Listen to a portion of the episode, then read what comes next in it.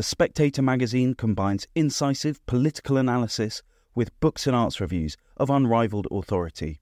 Subscribe today for just twelve pounds and receive a twelve-week subscription in print and online, plus a twenty pounds Amazon gift voucher, absolutely free. Go to spectator.co.uk forward slash voucher. Hello and welcome to the Edition podcast from The Spectator, where each week we look at three pieces from the magazine with the writers behind them. I'm Lara Prendergast, The Spectator's executive editor. And I'm William Moore, The Spectator's features editor. On this week's episode, we'll be talking about the police's renewed attempt to tackle low-level crime. We'll hear about the drone strikes on Moscow, and we'll ask whether it's ever right to cut off your own family. First up, in her cover article for the magazine this week, our political editor Katy Balls takes a look at the bottom-up reform that's happening in police forces across the country and asks whether tough policing is making a comeback. Katy joins me now with Kate Green, Greater Manchester's Deputy Mayor for Policing and Crime and former Labour M P. Katie, you write in your piece this week about, as you call them, the super cops. Could you start by explaining for our listeners who are these super cops and how are they changing the nature of policing? So in a few weeks' time, all police forces are going to receive instructions to investigate every crime. Now, I think lots of people listening to this will think, well, weren't they doing that already? It's not a particularly novel concept, but it is a change in tack. Quite a few forces, including the Metropolitan Police, have effectively stopped investigating many low-level crimes in recent years, often citing austerity, stretched resources, and therefore have prioritised the, the more serious offences. Now, the shift in policy has not come from a Westminster think tank. It's not even particularly an idea that's been born in a Whitehall department. Instead, it's what has been happening in Greater Manchester by the Chief Constable Steve Watson. And he was appointed a few years ago when the force was in special measures. In eighteen months' time, it was moved out of it. And it's one of a series of practices that we're now uh, seeing by chief constables in different regions, which the Home Office are paying specific attention and becoming national policy. So I mentioned a few in the piece, but ultimately, I think it's fair to say it hasn't been a, a golden era for policing in recent years. But what the piece is looking at is how there's the beginnings, at least, of a back-to-basics approach, but the lessons are being learnt by those uh, forces that are performing above the average. But many of those forces have come up with these innovations from a place where they were in a difficult place, such as special measures, and it's what they've had to do to try and bring themselves out of them. Kate, Katie mentioned just now, and, and also in the piece, that Greater Manchester's Chief Constable Steve Watson is one of these figures who have taken the force from uh, being in special measures to uh, some success. Where do you think it has gone right? Well, do you know, I think Katie is quite right when she says that the public expect the basics of the police, turning up when a crime's reported, investigating it where there are leads to follow, bringing suspects to justice. And that's exactly what Steve Watson and Greater Manchester Police have been focusing on. We knew what the public cared about. We had public surveys to tell us that they wanted burglary, antisocial behaviour, Um, these sorts of crimes to be tackled by the police, and they wanted a strong neighbourhood policing presence. That's what Steve Watson has been concentrating on.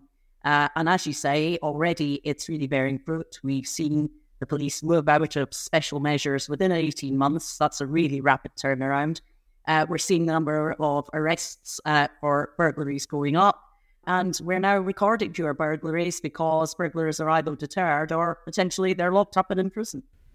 And uh, Katie, so so Watson is an appointment made by Manchester Mayor Andy Burnham, as you say in your piece. So it's a little bit unusual that he's become a sort of darling of the Tory party. He's often referred to, as, as you do say in your piece, as the, the anti-woke chief constable, telling police to sort of get off Twitter and, and back on the streets. So is is it somewhat surprising that he's become this Tory figure, even though he's a Labour appointment? Well, I think ultimately Andy Burnham is the Metro Mayor, so therefore he is in charge of this. And he was also the Metro Mayor when the force was in special measures, which was the reason they brought Steve Watson in. When I spoke to Andy Burnham for the piece, he talked about one of the early conversations he had with Steve Watson, in which he asked him, do you, uh, you know, support the broken windows theory? So that is the approach that comes from New York, and it is ultimately a zero tolerance. So even low-level crimes must be investigated if you're going to have the, that deterrent effect. And there are parts of Labour that are actually quite anti the broken windows theory, because they will say it Um, led to lots of issues in New York. Yes, it brought crime down, but at what cost in terms of the number of convictions? But therefore, I think there is at least, uh, when Andy Burnham talks about that theory, he is in line with, I think, many in the Tory party on it. I cannot speak on this podcast for where the rest of the Labour Party is, but therefore I think you are seeing at least a commonality in, in terms of what a Labour mayor sees and what the Home Office see, which is this return to back to basics policing, focusing on this, and also ultimately this view that all all crime is crime, effectively. Um, so I think there is a similarity there. Even in the piece, when I spoke to Andy Burnham, he was saying, you know, credit to the government for taking some of these ideas which work in the regions, which feeds into devolution, of course, and applying them nationally. Though I think it's worth pointing out that, I know Kate may have thoughts on this, but I don't think we can take Andy Burnham as a spokesperson for the leader's office, because, of course, Keir Starmer sometimes has a strained relationship with his various mayors. If you look at Sadiq Khan, comments about Andy Burnham, I think at one point Andy Burnham said, you know, effectively about the leader's office, just leave me alone, because there are all these brief briefings coming out. But you definitely, I think there is um, a shared sense when it comes to Greater Manchester mayor and some of the things the government's currently looking at. So Kate, Kate, you mentioned there this that, that Andy Burnham uh, speaks positively about the idea that the government might take some of these regional approaches, these regional ideas, and roll them out nationally. Is another way of looking at it that, that uh, the Tories are, are taking credit for this kind of policing, whereas actually it's come from a more local starting point? I think it's come from a recognition from Andy's point of view and from mine of what's important to local people here in Greater Manchester. But that's probably not different from what's important to people up and down the country and what they want the police to be doing, what sort of community they want to live in.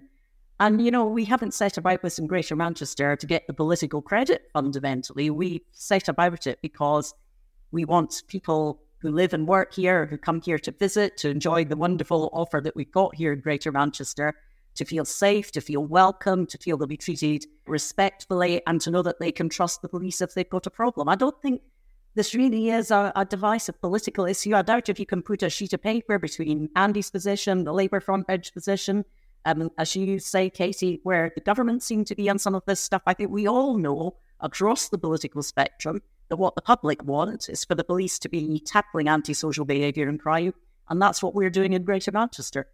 Katie, there's something else that you, you mentioned in your piece that came back from the Humberside police force, which is to redress the balance between mental health call-outs and more traditional policing. I wonder if you could tell our listeners a little bit about that, because that's another idea, isn't it, that, that started on a sort of regional force that now is going to be introduced to the Met, London Met and beyond. Yes, yeah, so if you look at the Humberside police, again, quite similar to the Steve Watson case, this was a force that was, uh, you know, seen to be largely failing. Lee Freeman, the chief constable, who's just about to leave his role, ultimately asked his staff, perhaps desperation is too strong a word, but a failing force, and said, what are the things we can do to change things quickly in terms of improvement? And when I spoke to him, one of the things he said that came back, um, this was, you know, about five years ago, his force was saying, well, the public are saying, why aren't you investigating crime? But effectively, we're unable to do that because we're spending all this time on these mental health call-outs. So you had a situation whereby the police were obligated, as has been the case Um, for many in the in the country, if there was uh, someone who was struggling from mental health, having a mental health breakdown, to go with them to the hospital and then couldn't actually leave until the responsibility passed to someone else. And therefore, he started to think, how can we free up police officers' time, making the case that, you know, if you, uh, you know, twisted your ankle in the street, you don't go into a police van. So it's not so much saying we don't care about mental health problems, but actually are the police and the best the best placed figure to be dealing with a mental health crisis? And this isn't about completely ending police looking into mental health call-outs. It's still the case in Humberside that they attend one in four, but trying to pass it on to other services And now that policy is being rolled out nationally. But it made a big difference to them in terms of being able to reprioritise police time on the things I think that most voters believe, as Kate was saying, the police should be focusing on, which is crime. And therefore it's now being rolled out to the Metropolitan Police next month and then later to nationally. And they expect it to save about, I think, a million hours of police time. Now, since it's been, I suppose, caught on and been written about in the national press, there has been some criticism saying, is this dangerous to mentally ill people? Who at that point is going to, you know, look after them? And when I put that to Freeman, he said to me, what's really fascinating is reading some of the national headlines and narrative. Um, people saying, this is really worrying. The police can't just slip away. He said, well, we've been doing this for three years. And the only pushback was initially from other agencies that realised, of course, that means deadline, sharing the burden, but nothing from the community. So I think it's an interesting question when it comes to some of these practices from the inverted commas super cops as to, yes, they're working in local areas. How does the rollout go? Because one of the things Freeman did was have a very, um, you know, relaxed deadline almost to make sure that other services were prepared to step in. Now, will the Met, and I think, you know, when we're talking about police in this piece, we're not saying all police forces are super, and the Met have been particularly troubled. So do they have it in place so it is a, a smooth transition? If they don't, I think that's the point when these policies could start to become problematic. Mm. Speaking of problematic policies, Kate, uh, stop and search is obviously an extremely politically contentious policy. Theresa May, when she was Home Secretary, uh, regarded it as, as discriminatory. And Katie mentions in her piece that in, in Greater Manchester, it's it's trebled after, over the past two years. Um, do you agree with any of the criticism that it disproportionately targets any group, or do you think that actually stop and search is good for public safety and, and it's right that it has it has trebled in, in Greater Manchester? Clearly, we were underperforming in Greater Manchester across all of the basics of policing. That's how we ended up in special measures. And so it's not at all surprising that as we start to get policing back on the right footing, stop and search, arrests and so on, are increasing, increasing quite substantially, as you say. And it's also encouraging, I guess, that that increase in stop and search is being matched with an increase in positive outcomes. You know, things are being found that lead to crimes being identified, charges being laid, and so on. Also that we're not seeing an increase in the level of complaints, even although the, the volume is rising. However, it is really important that stop and search is carried out appropriately and proportionately. And I've certainly been looking really carefully at our figures recently, because there's no doubt some uh, communities, some ethnic groups certainly are more subject to stop and search, disproportionate to their representation overall in the community. And, and I'm asking questions of Greater Manchester Police about why that is happening and how we can be confident that stop and search is always being carried out fairly and without discrimination. I'm also particularly anxious about stop and search of children and young people.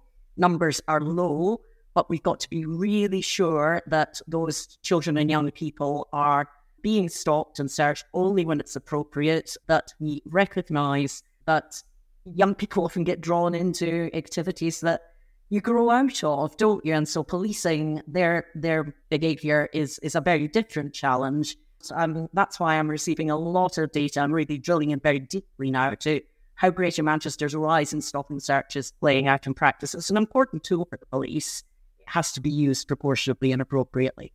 And why, in your opinion, has there not been a proportionate increase in complaints, proportionate to the the, the, the trebling of stop and search? Is it is it being approached differently as a tactic? The proportions stay the same. What we're not seeing is an overall increase in the number of complaints. But what I do ask is, are volumes of complaints a reflection of the fact that people are very comfortable with the way the policy is being carried out? And that may very well be the case, and I hope it is. Or might it in some cases be a reluctance to complain, a nervousness about complaining, a belief that your complaint won't be taken seriously? And that goes to the wider point, really, doesn't it, about all of our communities having confidence in policing. Um, and that's something we spend a lot of time discussing here in Greater Manchester, and I know police forces will be across the country. Katie, you mentioned just now that the Metropolitan Police has come under quite a lot of criticism for performance in recent years. To what extent do you think a lot of these policies that are working regionally can be replicated elsewhere in the country or on a national level, Or do you think that in some of these cases, they, they, they work better regionally than they might across the entire country? So I think that is the big test, which is effectively for this new approach. I think it is, say it's a back to basics approach. The theory of deterrence ultimately rests on three things. So certainty, that's a punishment will be imposed. Celerity, which is that it will be imposed swiftly. And then severity, so is is the length and the type of punishment enough to then put others off. And there's only so much really the Tories can do, in the sense that if you look at the Coming King speech, I think we're expecting at least two bills about tougher sentencing and, and focused on crime. But the first two are, are much more in the hands of police. And therefore, th- the question is, is strong leadership enough? The Home Office and figures in government clearly have the chief constables that they are paying the most attention to, and lots of that is data-driven. But when you speak to these figures, they talk about the importance of leadership, something Andy Burnham talked about, something ministers in government talk about. And therefore, in some of these forces that are struggling, there are still, you know, several and special measures. Are they going to have the will, the policies to actually push out the instructions they're, they're given? And if not, are we going to see a change of chief constables? How are they going to bring it about? Because regionally, you, you do see success from the Steve Watson approach, but there is a reason lots of these police forces stopped doing that. I mean, if you look at the Steve Watson's predecessor in Greater Manchester, one of the things he had was just the charter, which um, Steve Watson very swiftly ditched, which was effectively reminding people living in Greater Manchester they had lots of responsibility themselves to protect themselves, because, because the police are very busy and quite stretched. Now, Steve Watson came in and said that is utter tosh and axed it. But therefore, you know, is the change something that's going to be welcomed by all policemen? Probably not. And how do you make it operationally so? And I think that's a test of whether this is really going to lead to a situation from whereby you have a few super cops, highly performing forces, and a national picture which is much improved. Because one of the strange things when I was writing this piece is, if you look at just the national figures, there's quite a good story to tell technically on crime, which is the fact that crime has been falling since twenty ten, according to O N S figures. It's halved. You had a recent police report saying, arguably, people in England and Wales have never been safer. The streets have never been safer. Why, why don't people feel that way then? Well, are this they, is are the they thing. Just, are they right. wrong? Or? So, but I think it's partly because, effectively, lots of people think, think certain crimes have been decriminalised. So if you look at one of the things I mentioned in the piece, if you look in YouGov polling, a majority of voters just think things won't be investigated, such as getting your phone snatched, getting your bike stolen. And they're right. If you look at the bike prosecution figures, I think ninety percent of bike thefts go unprosecuted. You know, one in fifty lead to prosecution. And if you look at antisocial behaviour, officially, the number of antisocial behaviour incidents have been falling since twenty twelve, but in terms of people reporting their own experience of it, that has gone up. And that's why I think when you go back to the the policy we began talking about in this podcast, which is investigating every crime, I think it's only when the petty crime starts to be seen as something that the police actually respond to, rather than something that has just effectively been decriminalised, that people really feel that they are safer. Katy and Kate, thank you very much. Next. The war has finally come to Moscow, and recently a number of drone strikes have hit targets in the Russian capital. Though Ukraine hasn't explicitly taken responsibility, in the magazine this week, Owen Matthews writes that it's all part of a form of psychological warfare. Owen is the author of Overreach: The Inside Story of Putin and Russia's War Against Ukraine, and he joins us now. Owen, as you say in the magazine, war has finally reached Russia. Can you tell us a bit about these drone strikes that have been happening recently? Well, uh, they began on May fifth with uh, a small um, couple of drones hitting the Kremlin. And uh, in June and July, we saw a few more isolated strikes. But it seems that now Ukraine, and of course we presume it's Ukraine, Ukrainian leaders have broadly hinted that it's them. It can be no one else. Ukrainian drones have been hitting, uh, or at least attempting to hit, Moscow on a pretty much nightly basis. So what we're clear, see, seeing is like a sort of clear escalation of Ukraine capabilities. No fatalities in Moscow so far, but they've hit a series of uh, very symbolic targets. Uh, a few weeks ago, there was a strike just right by the Ministry of Defense. Over the last couple of days, there have been strikes on Moscow City, which is the, the business center, and particularly a, a building in, the, in uh, Moscow City, which houses the communications ministry. So uh, clearly, the drones that are getting through are actually uh, apparently striking exactly the targets they were intended to strike, despite Russian official denials that the damage has all been done from st- drones that have been shot down. And so, since no one has died from these strikes, is that deliberate strategy uh, on the part of Ukraine? Is it more about psychological warfare than it is uh, anything else? I think certainly um, it's psychological warfare. I think uh, they also uh, want to differentiate themselves from Russians insofar as they don't. They wish not to strike civilian buildings and just stick to government installations and military and symbolic government buildings. Uh, how long that that's going to be Um, sustained is not clear, because, as we know, lots of these drones um, have been shot down. We certainly know from the Ukrainian side that they've been hitting over ninety percent of the, Ura- the Iranian-made Shahid drones that are coming in to Kiev and other cities in Ukraine. So uh, clearly, if the Ukrainians can uh, shoot down drones, I think the Russians can do so too. The Russians claim to have downed nine drones heading for Moscow over the skies of Kursk province, so pretty early in their flight path. So the Ukrainians, I think, are going to run into the same problem that the Russians have had, is that they can launch, they can produce and launch dozens or even hundreds of these drones, but the defending side is getting better and better at knocking them out. And how is it starting to affect the lives of sort of ordinary Muscovites? I mean, you, you mentioned a few fascinating examples in your piece. Can you can you tell us a bit about that? Well, certainly drone strikes are becoming the new normal. The uh, most of the Muscovite friends and acquaintances and contacts that I've spoken to and uh, texted over the last few days uh, seem uh, very far from panicked. They are taking it in, the, in their stride. The big question is really a political one, is at what point does striking the Russian homeland, striking Moscow, is that going to strengthen or weaken Putin's war effort? And we know that, on the one hand, obviously, capital Moscow has been very much insulated from the effects of the war so far. So in that sense, uh, Muscovites are waking up to the fact that this war is a reality, that actually it can affect their lives and actually even possibly take their lives when they're sleeping in their beds in Moscow.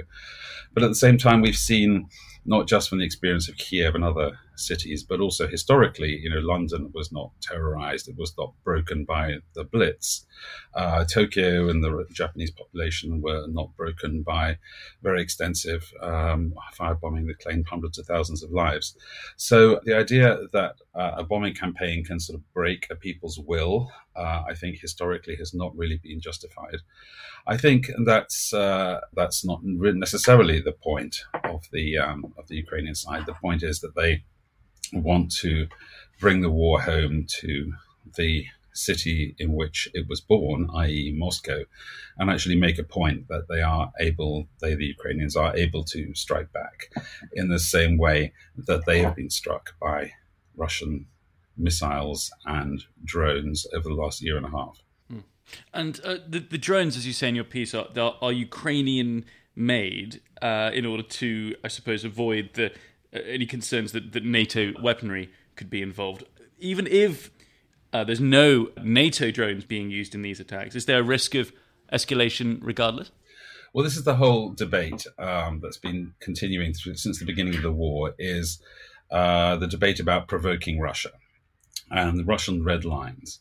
So not provoking Russia was a re- seen as a reason at the beginning of the war not to send rocket artillery. It now is being cited as a reason not to send long-range rocket artillery, known as ATACMS. Uh, it's being cited as, an, as, as a reason not to send F sixteens. Uh, it was cited at the beginning of the war as a reason not to send heavy armor. So Uh, Nonetheless, we've seen, certainly with the supply of tanks, with the supply of short-range rocket artillery, that those supposed red lines have sort of disappeared, that uh, NATO has supplied X, Y, Z weapon, and the Russians have just continued. There's been no response. But nonetheless, there does remain a serious concern, particularly among the Americans, that a direct confrontation between the United States and Russia would be catastrophic, catastrophic, disastrous, and lead to World War Three. And they're being, uh, they've, they've gone to some lengths to avoid that. To the enormous frustration and anger, sometimes public anger, of the Ukrainians, who have, of course, been clamoring for more and more powerful weaponry, uh, which they say they need to win the war.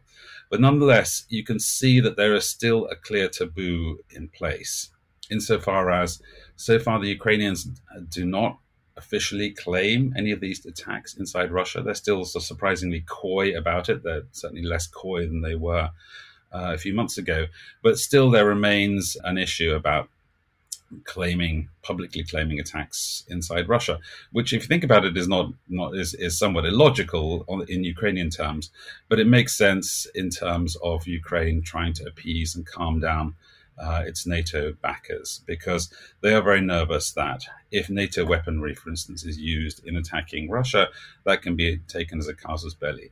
The big debate is now how seriously we should take those Russian red lines. You know, what will Russia actually really do if, for instance, the Crimean Bridge were attacked by a Western-supplied uh, ATACMS missile, for instance? I mean, you know, would Russia launch a nuke, as uh, the former president uh, and prime minister Dmitry Medvedev so often threatens to do?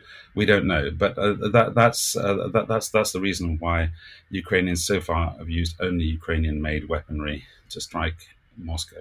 And finally, Anne, can you just tell us a bit about what Putin's response has been to all this? You finish your piece on a fairly concerning note. You suggest that he might even be planning attacks on his own citizens. Can you can you tell us a bit about that theory? Well, so far it's speculation, of course, but we do know one thing is that Putin came to power back in nineteen ninety-nine. He was the director of the F S B, then became prime minister, and then he launched the war in Chechnya, the Second Chechen War.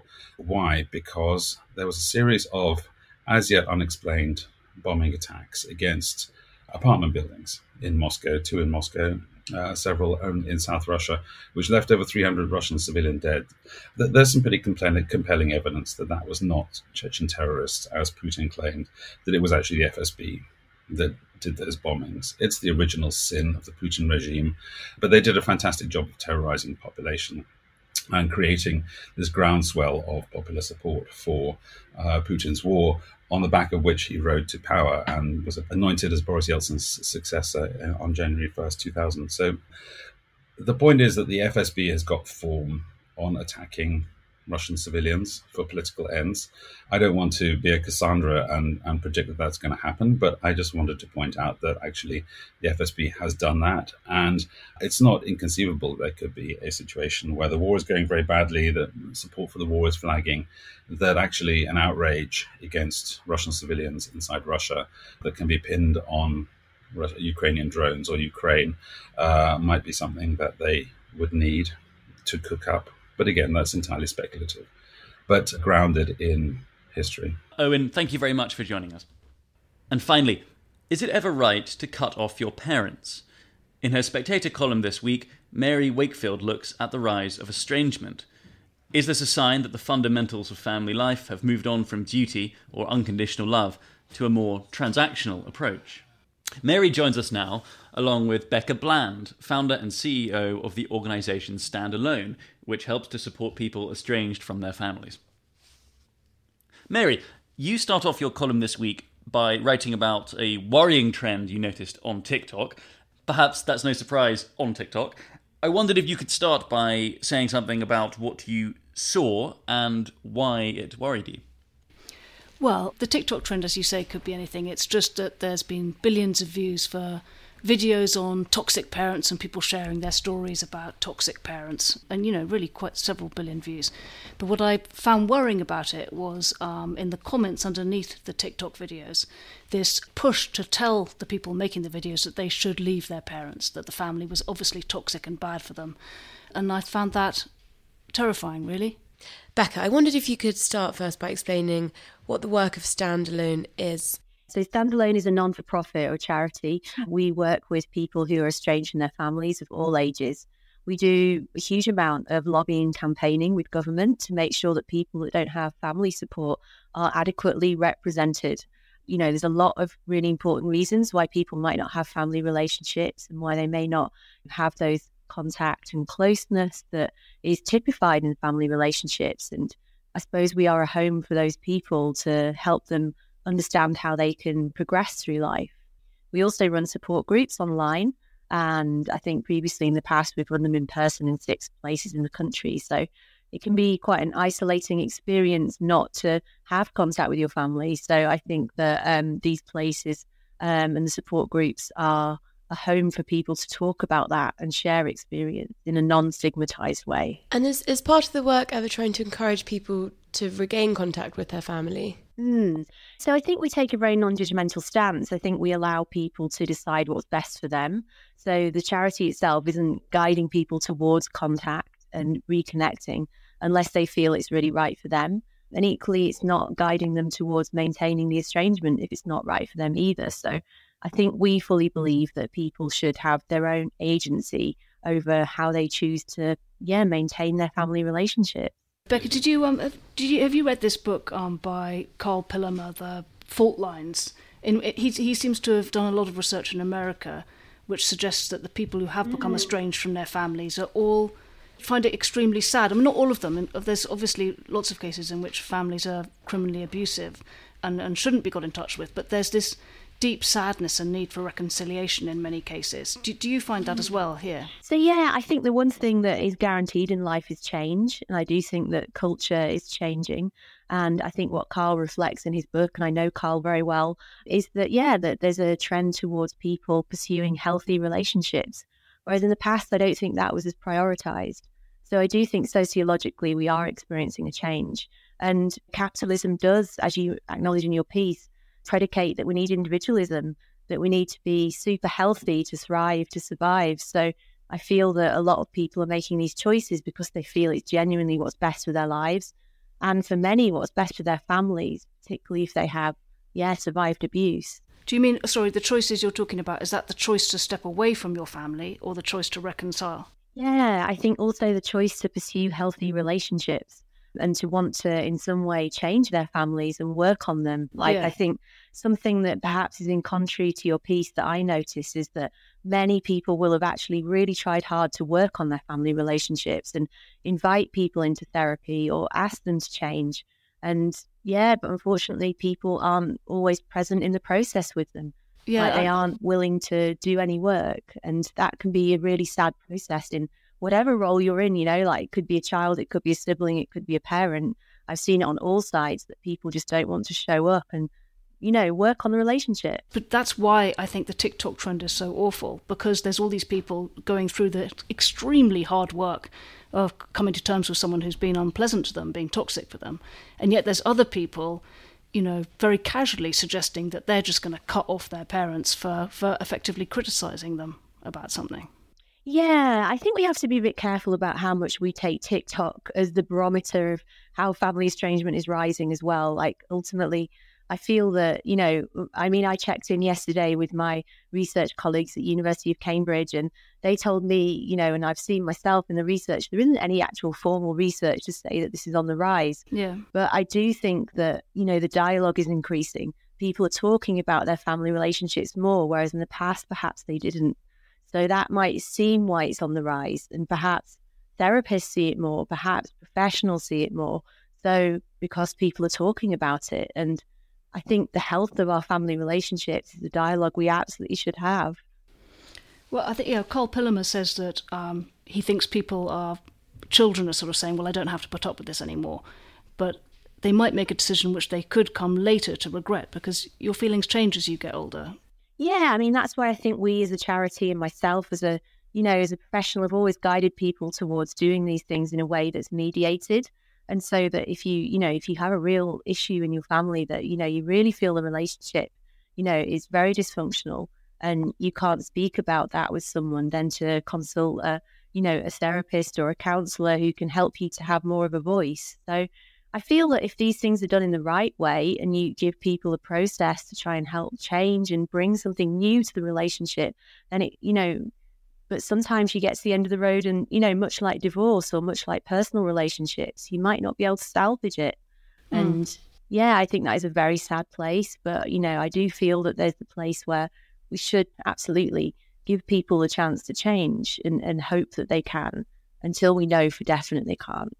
Well, Mary, do you think, um, I mean, there's, I suppose there's always been tensions between generations, but do you think that if estrangement really is on the rise, as your Carl Pillemer says it is, do you think that might reflect a a shift in the way people see family or think about, or think yeah, about I mean, family? Certainly, you know, I don't know what Becca thinks, but there's a more casual talk about how important the tie of biological family is as we've moved away from a collective identity towards an individual identity.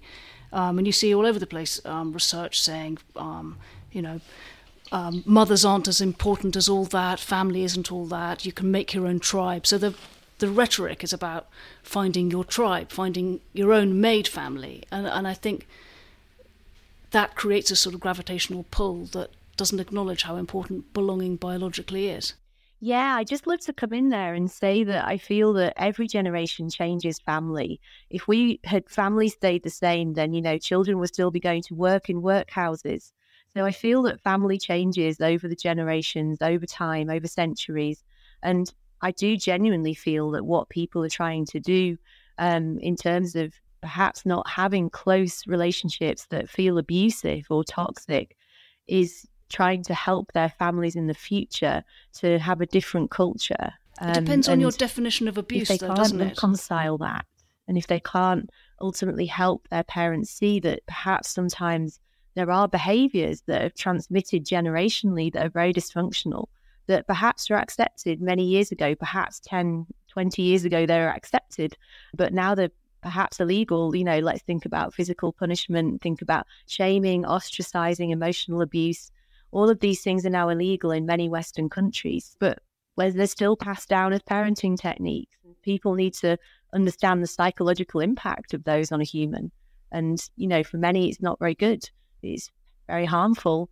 So I think we need to be careful about saying that the new generation is wrong. I think that what they're trying to do is evolve family, and change always feels crunchy. Change is hard and change is wrong if it's a move to think a biological family is a casual thing, or that the love, unconditional love parents have for a child is a casual thing. No amount of people you find, you know, friends in, in away from your family can replicate that unconditional love. I mean, I think that's just a very different view in different generations. I think the past generations really thought about duty. And that was something that whatever the behaviour that happened in their families, they would accept it. And there was a duty towards that relationship. Whereas whether we like it or not, I just don't think this generation feel the same. And I can completely understand why that feels difficult and confronting, because that change is confronting. And in that sense, then I understand why people may be really angry about this. Like, there's a lot of anger about it. But there was a really similar anger around other sociological changes in family, such as divorce back in, you know, the seventies. That was really fought against, whereas now it's very socially accepted and understood as a tool to help us. Yeah. So I wonder if family estrangement, you know, many experts say this is the same place, that they ultimately, it's a very necessary tool to get away from incredibly abusive behaviour for many. And it's something that is becoming more accepted. Obviously, no one wants kids to stay with abusive parents, but then that's the problem of how you define abuse. If you just say it's abusive to be critical, then obviously you don't want kids to leave abusive parents. But I'm just asking out of curiosity, is is your idea of the future an idea where all biological families feel less tied together and kids should feel more free to leave their biological families and form chosen families? I mean, look, I really hope it's healthy. I want all families to be healthy and have healthy relationships, you know, so I hope that means that more families work on these relationships rather than, yeah, just assume that they're something that can and will happen for people. Like romantic relationships, you know, when people brought in divorce, it put a great impetus on working on marriages in a very different way. And I really hope that this is the same for family, that the future is people have better, more healthy family ties, and if possible, yes, closer, but in a way that it serves everybody in a very authentic way to help people, you know, succeed in life. And that some of the behaviours of the past in families, such as ostracising, shaming, this idea of power dynamics isn't so prevalent. I feel that, that that is where it could be very helpful that we have this idea that families aren't necessarily a given, they're not a duty, so we have to work on them. Mary and Becca, I think we'll have to leave it there. Thank you very much for joining us. And that's everything this week. As ever, you can pick up the magazine to read everything we've talked about and much more. I'm Lara Prendergast. And I'm William Moore, and we do hope you'll join us again next week.